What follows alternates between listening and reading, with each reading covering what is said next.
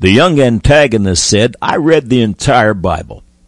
Sons and daughters of God never tire of His beautiful word found in His holy Bible. To new believers, I say, this is the 35th year of my pilgrimage in Christ, and His words have not become old and jaded, but only more enthralling. The majority text Holy Bible is like no other book. It is foundational to all truth, and because its content is the living Word of God, its truths are inexhaustible. As I sit here contemplating my own past with this magnificent book, I have fairly accurately tallied the following. 8,085 company Bible studies, 5,355 church services, 20,000, uh, excuse me, 25,550 personal Bible studies, many, many hours of researching and writing about God's glorious words. I am impressed with these statistics, not because I've achieved them, for there are countless believers to my senior who dwarf these numbers. The statistics are impressive because God in His long-suffering mercy and grace has consistently underwritten these events with His invigorating encouragement and presence. I am impressed with these statistics because over these many years, God's Word has been an endless source of expanding light and truth. His words are fresh bread every day. They are inexhaustible but prior to salvation. These words are unattainable, for they are only spiritually discerned. To understand these words, man must be born of the Spirit. This can only be accomplished through Christ and the born again experience. Would you like a personal introduction to the Christ of the Bible? Click on the Further with Jesus on this website for easy to understand instructions now for today's subject. God said, Genesis chapter 6 verse 5, And God saw that the wickedness of man was great in the earth, and that every imagination of the thoughts of his heart was only evil continually.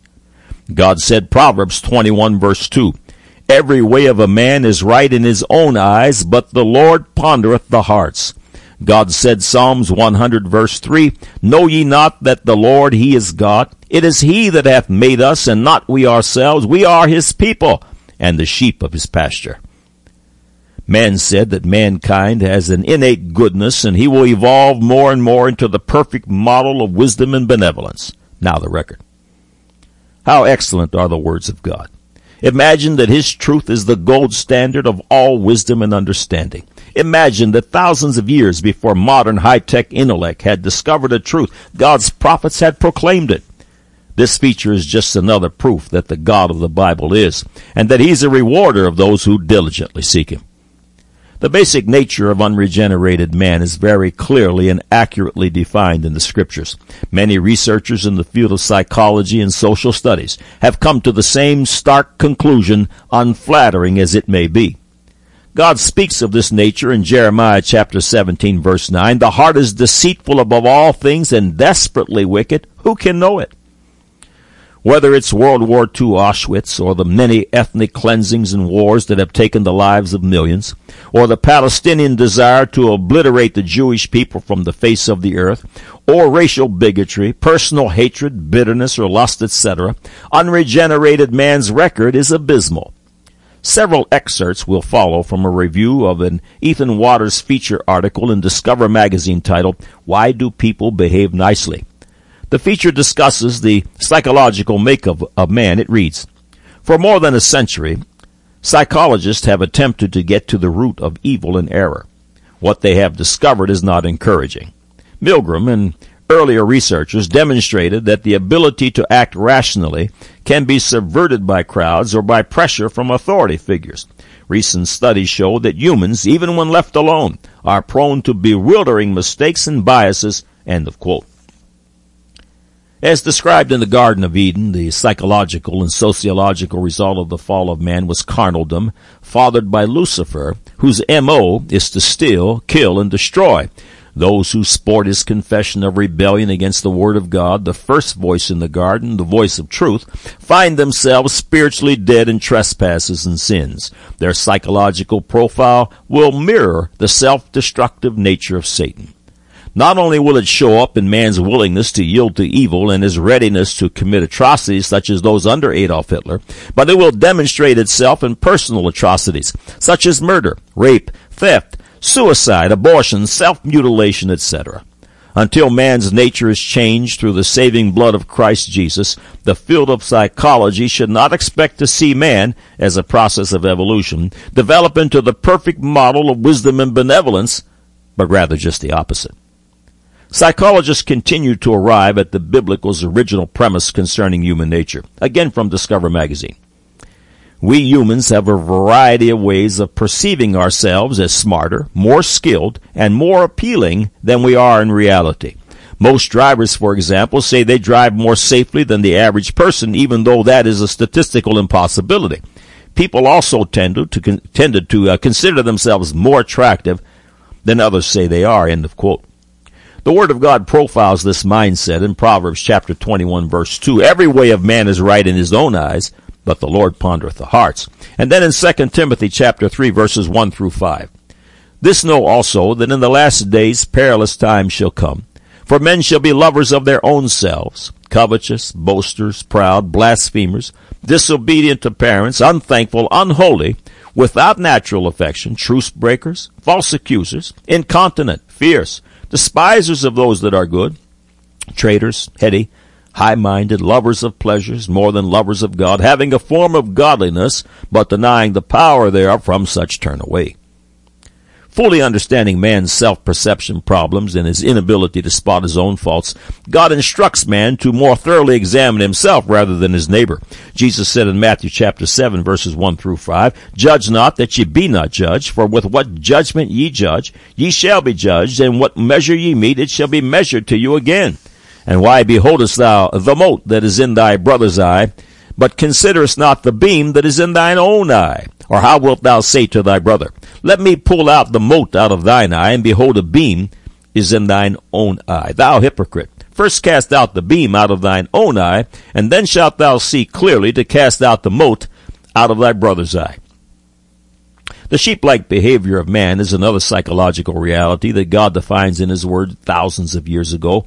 Isaiah 53, 6, all we have, sh- like sheep, excuse me, have gone astray. Jesus properly defines Himself as the Good Shepherd. John chapter 10 verse 14, I am the Good Shepherd, and know my sheep, and am known of mine. Watters elaborates.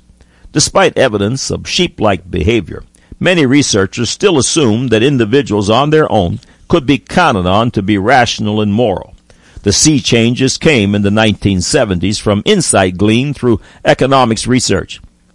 In a series of articles and books, psychologist uh, Daniel Kahneman, who later won the Nobel Prize in economics, and Amos Tversky rejected the long held notion that humans are rational actors in a marketplace.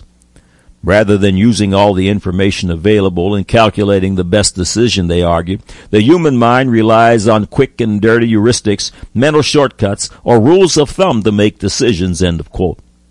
It's true, we are sheep, and we're going to follow somebody. It's critically important to establish where that somebody is going. Man is notorious for following the crowd. Again from the Discover article. In the 1950s, Solomon Asch, a pioneer in social psychology, pitted naive test subjects against a group of strangers who made bizarre judgments about the relative lengths of lines. Pressure to conform to the group, subjects often disregarded the obvious visual evidence and adopted the prevailing judgment. End of quote.